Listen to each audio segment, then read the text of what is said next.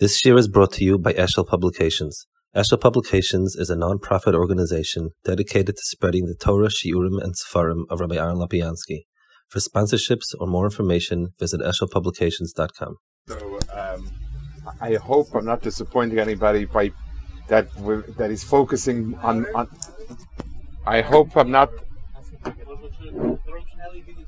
Um, I hope I'm not disappointing people that I'm focusing a lot on my hometown, but I'll call him. I just we don't have that much time now, so just short about Rabbi Chanan and about the Dvar Avrohom. Um, Kovna will speak later a lot. It was a very aristocratic city, very regal. The the, the, the signon of the people was like that. Um, Rabbi Chanan spec it had very famous rabbanim. The Rabbi Shor Leib was a Rav at Kufa here. Rabbi Chanan and the Dvar Avrohom. Rabbi Chanan was one of the first rabbanim that had sort of a standing of the Posek Hador. Rabbi Chanan was the address for all of Europe and America. Um, he was he was known for his incredible asmada, for his um, for his psak specifically on agunas. He has an incredible amount of of heterim, um, and he writes specifically that once he took on the Ola Rabbanis, he had to be find heterim. As he was dying, basically, he, he took out of his pocket another another letter to write a, a tshuva because he felt that has to be taken care of before he goes. Um, and he was recognized. People had pictures of him. People, you know, Rabbi Chana was a sort of international figure of, of the Posek Hador. He was, was, probably the first in in memory uh, like that. The Dvar Avrohom was the Rav up until the war. Um, he was Rav Zalman Sender Shapiro's son. He was a very big Talmid Chacham. He was also typically, I guess, of the Ruach of Kovna. He was an intellectual. He was extremely dignified. He, you couldn't go into him. Only Rabbanim and uh, went to ask him the shilas, and you know he he answered them. When he would walk in the street, the street would clear away, and even the Umazolim would stand back with Yiras Akovit. Um, he was he became sick um, right towards the war. He had cancer. He went to Switzerland for an operation. He came back. They offered him to stay in Switzerland. He said he owes the Kehillah too much Akaras Atayv, and he's going to stay with them till the end. He was niffed in the ghetto. My father was able to mishamish him when he was sick, and he, he didn't lose his bearings even when he was sick he didn't speak to somebody when there was no reason to talk to. So even the people that were mishamish him, his Rebbitzin would, would strike up conversations with them to keep them awake and so this and that. In him, if there was no reason to speak, he didn't speak. It was a very different type of Hanhaga than we used to. Um, he he had two sons that I know of. One of them was a lawyer was a lawyer in America. Um, I don't know what happened further after that. Um, and he had a son who was a professor in the University of Semitic Languages. Um, he was a uh, scholarly person.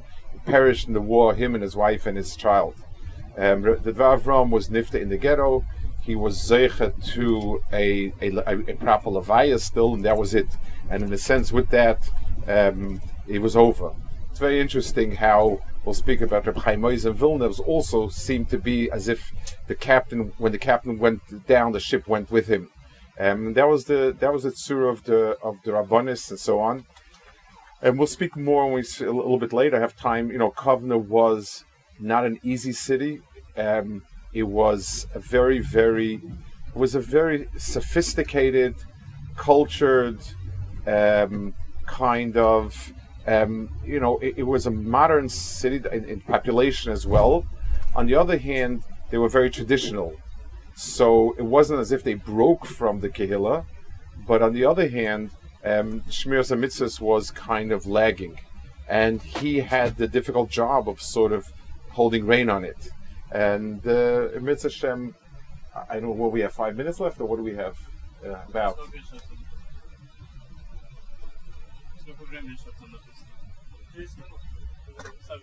So let me tell you a story that I heard again from from like one person removed. Um, this is the person Kabliansky. I told you about his say a book that he wrote that I have. his father was a a uh, Haredi balabas in um, in uh, uh, in Lita in Kovna. His daughter became more left wing, and she decided to um, to marry a, a, guy who was a communist, a Yid, but a communist. He came to Dvar Avrohom and he cried his heart out and he said, I don't know what to do. He said, You know, my, my daughter fell in love with this person, what should we do? So Dvar Avrohom said, We should put you, should, you, should, you should put up a chuppah and marry them, kedasu. So he said, with that shegitz, the Dvar Avrohom got very upset and he said, you call a Yid a shegitz? It's Zer Yisrael. How can you, how dare you? His son was a yeshiva bach in Kamenetz. As the war went on, they ended up somewhere near Siberia or deep in Russia, and his son lost it, and his son decided to marry out. The father was staying in a place that was 10 kilometers from a shul, and he was Oismensch. And he walked through a thick snow to a shul, he opened up an Arkadesh and started crying. And he fainted. And the Avram came to him in a cholam and he said, You didn't understand what Zer Yisrael means, now you understand. And then he said, But don't worry, it'll work out. And in the end, he, he dropped, he never, you know, he never followed through. He ended up in Israel. He was a Frumayid, and this is, I think it's his father, Kovliansky's father. I'm not sure if his father's grandfather, but that's the person. I heard it from the person I heard from him. I heard the story from him. But it, it was very, it was. Uh, very difficult times. People were very educated here. People were very into. When you describe the person, the first midah was he's an aristocrat, and the second one was and he's very intelligent, and the third one was and he's very frum. But that that was that was a third. People here were very marich, um, stolz, you know, holding yourself with dignity. That was extremely important. Um, intelligence studying, learning was very important. That's why the Haskalah here, people were less into social justice movements, less into fighting. They were into Hebrew a lot. They were very, very into the Hebrew culture. They were cultured people. They uh, studying, learning, um, all of that was extremely important. Um, and but on the other hand, a, a, strong sense of being makbid on a kutzal shayud was kind of it was against the grain of, of, of the Kovna people. People here did not like uh, fanaticism. They liked very much refinement. It had certain milas. My father would told me like a, for a person to walk in the street and smoke a cigarette on Shabbos was a grubba jung. How, how, can you do it? I mean, you know, it, it, it was considered to be the, the, the coarse, in your face Chilul Shabbos wasn't acceptable. You know, it slowly degenerated over time, and people started going out. But but that was the flavor of the people. On the other hand, the the, the, the type of kutzel shayut kpeda was also not, um, you know, was not in the blood of the of the people. So when it came to being shayim mitzvahs with a dikduk and so on and so forth, it, it, was not easy to get that through.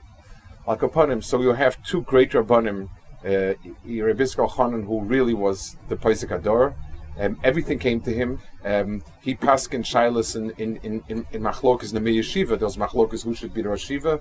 He paskin. This was talking in the 1800s, mid 1800s, um, when it's the Kaczynski and and and so on, and and uh, it was the, the I, I think was the Eisenstats and Rebbe Lebar Kamai, I believe, was that machlokas, but he was the one who basically the paskin. Rebbe Yosef word was gold he also had a very interesting person who was his secretary. His name was Yankel Lifshitz. He was a kochlefel, very, very diligent, a, a, a, man who was a real hustle bustle person. You know, Colboy could do everything and anything. People, he was a big kanoy also, and people accused him of having undue influence of Chanan, which is that starts a tradition of tining that the Gaboyim are the ones that Fadrada Koptek Dailim. That's that's where the tradition comes from.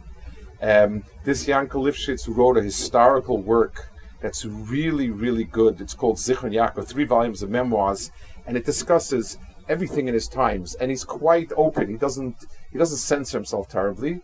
Um, sometimes people are, feel that he's putting his own kanoas in and so on.